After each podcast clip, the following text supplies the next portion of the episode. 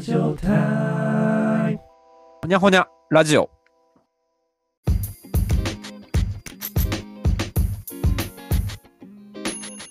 はい、どうも。改めて、柴さん、前回の続き、友人知人そうので、すね。うん、えー恋バナについてですね、好きな人がいらっしゃいました。はい。はい、そうなんですよ。えっと、まあ、その友達、まあ、中高一貫男子校で、あんまり中高時代は恋愛なかったんですけど、うん。大学生になってその好きな人ができて、結構長い間、その子のこと好き好きって言ってるんですよ。はい。で僕を僕はそれを隣でずっと聞いてて、もうたまにもう、あ、もう、もう、もうその話ええわってうん思うんですけど、うん。でもほんまにその感情は、まあなんか僕は今のところ大学1、2、3年生になって全然持ってないですし、なんか羨ましいなとは思います。なるほどね。でも、うん。もう一個言う、さらにもう一個言うと、結構そいつ悩む時間多いんですよ。 うんうんうん。で、そんな、そんな悩む暇があったら、もっと別とか、なんか社会的に生産的な活動をしたらいいんじゃねって僕は思ってて、うん。で、まあ、コニ、コニちゃんに言う、あの、コニちゃんにもう一あの新しい観点を言うとするなら、はい。それで悩む時間をなくす状況、うんあ悩んでる状況をなくす、うんで例えば勉強すごい頑張るとか、うん。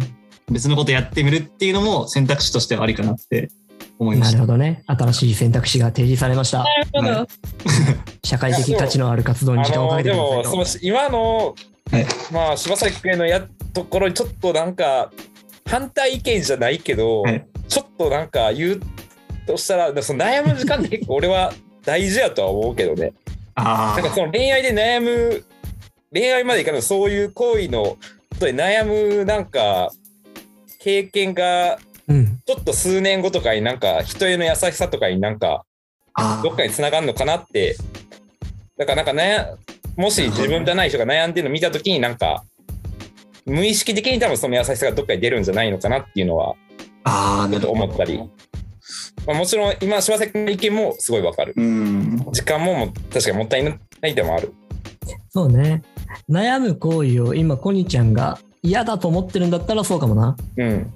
で、例えばこれが恋愛系の悩みとかじゃなくて、人間関係で、ちょいとね、いざこざ系の悩みだったりしたら、うそっちの話もありだなって思ったりもしつつ、ちなみに俺も、悩みが何かしら生み出すものはあると思ってて、うんうんうんうんうん。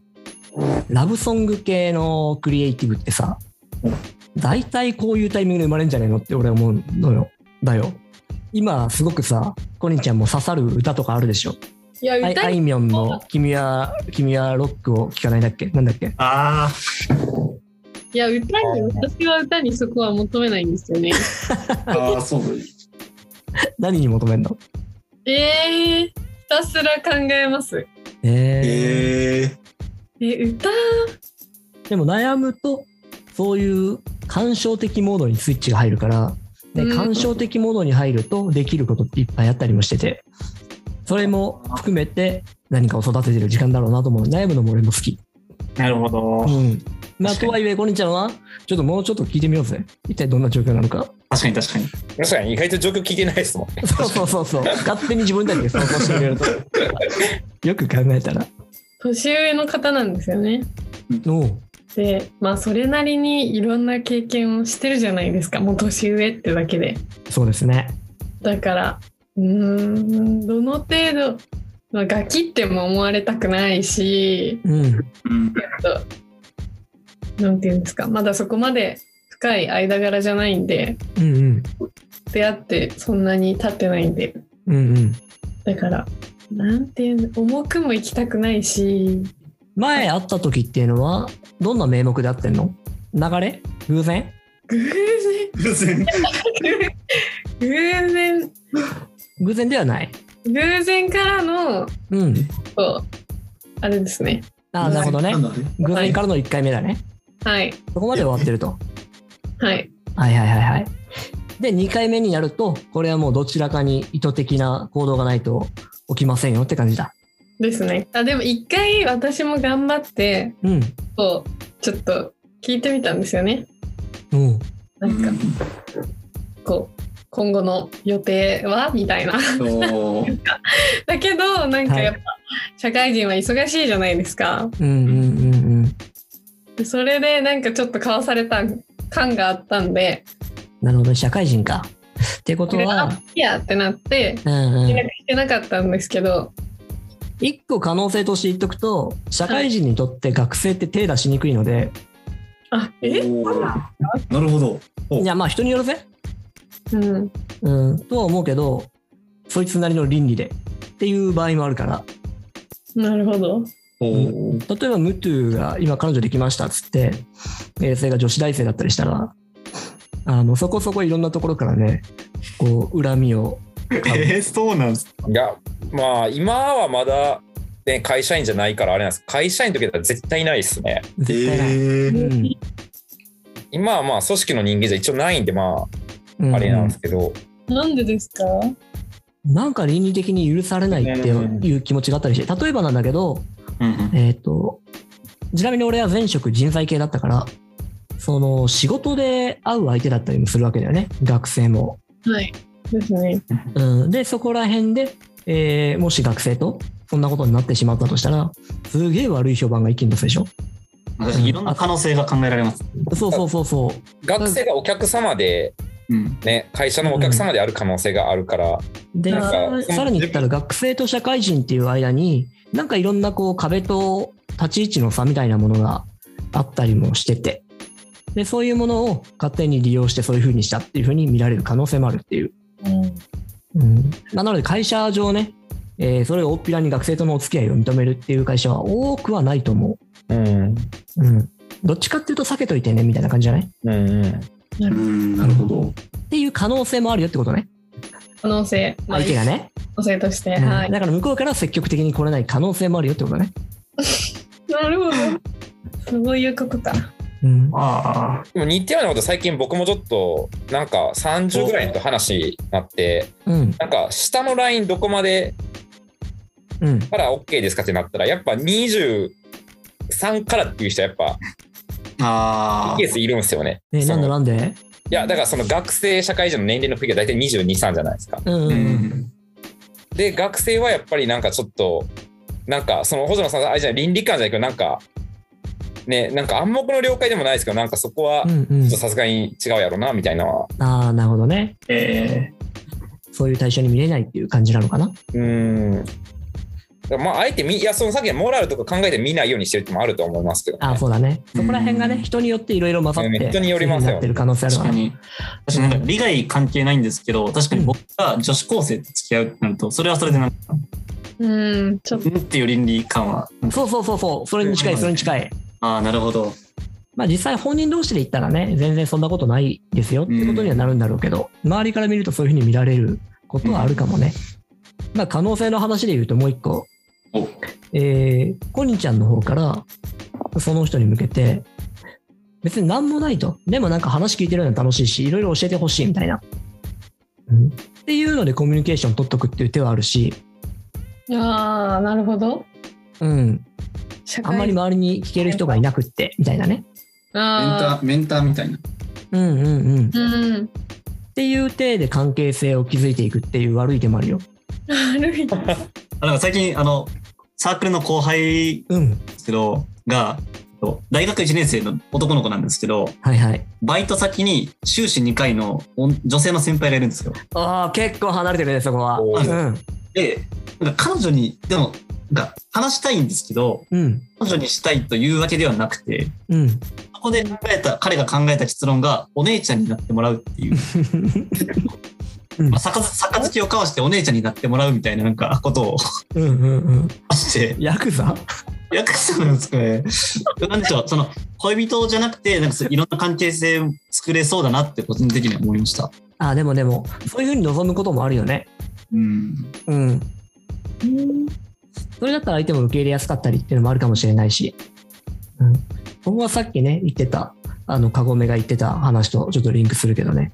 ああ、確かに。うんまあ、近くなれば男女だとそういうふうになりがちっていうところで、でもそうは、そうじゃないんだよな、みたいな時があるという。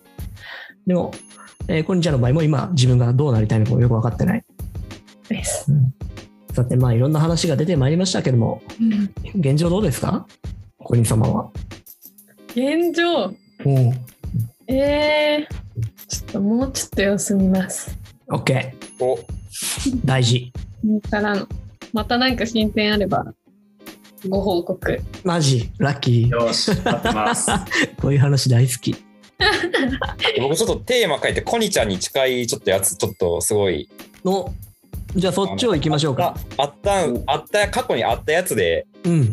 あのねふあの若いお二人あの今後のこういうシチュエーションだった時どうするかっていう聞きたいですね。 よし。はい、じゃあ行きましょう。ムトゥのお話へ、そのまま GO であす。の僕社会人2年目の時やったんですけどうん。あの好きだった人がうん。あのまあいたんですけどうん。ううん。んこれ実は彼氏と遠距離だったんですよねそのうち分かったのが。おうおうでさらに分かったのがもうじき結婚するっていうのが分かっておうおうおうおううわその時にまあ好きだったって言うか否かなるほどね。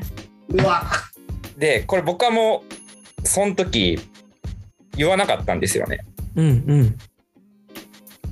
そうなんですよ言言わなかったんですよねうんでうもん、今日なんか改めてあのコニーちゃんがその話を出した時にふと僕その時のことをすごい思い出してうん、あ言っといたらよかったなっていうのをあの思い出しながらコニーちゃんの話をうん聞いててでもうちょっと背景をちょっと述べるとその僕が社会人2年目に好きだった子ははい。あのー浪人時代に実は出会ってましてえおお。えだから大学入る前うん。 1年浪人しててその時に出会ってうわ、ドラマ、ドラマ、ドラマ。その時に僕すごい好きでうんうん。一回告ってダメだったんですよね。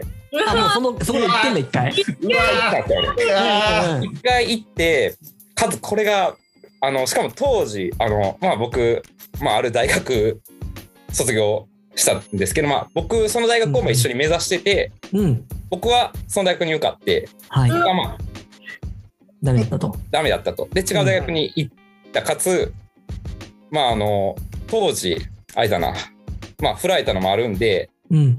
なんか、まあ、好きだった人がなんか落ちたからうん。なんかすごい僕の中で当時は会いづらいなってなって。うんうんうんうん。だからその後大学の4年間一切会わずうんでおう就職して、まあ、僕は東京で働いててうん。でその子は、まあ、当時大阪の本社の会社にいたんですけどうん。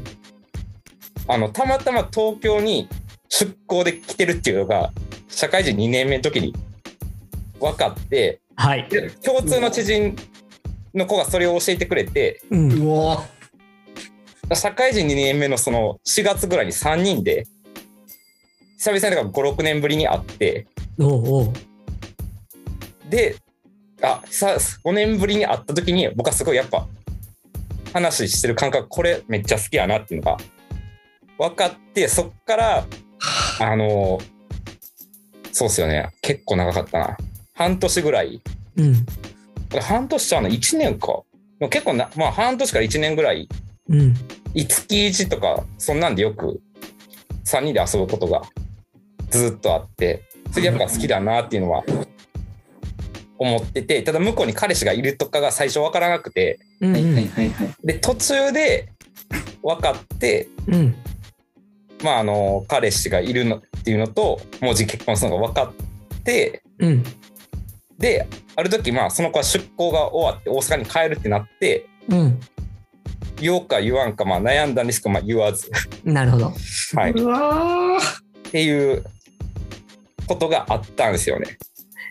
なるほど。まあ、とはいえ、その子は、一回はムトゥの気持ちを、うんうん。こうね、受け取っ受け取るというか、こう教えてもらう機会があったんだね。うんなるほど、なるほど。そうなんですよね。あー今は今、うん。今。今、多分あったら好きだと思いますね。うおあったら、多分、今結婚しますけどね。 もうしてるよね。うんいや、なんか、まあこれ正直、あれなんですよ。結婚してからも、うん。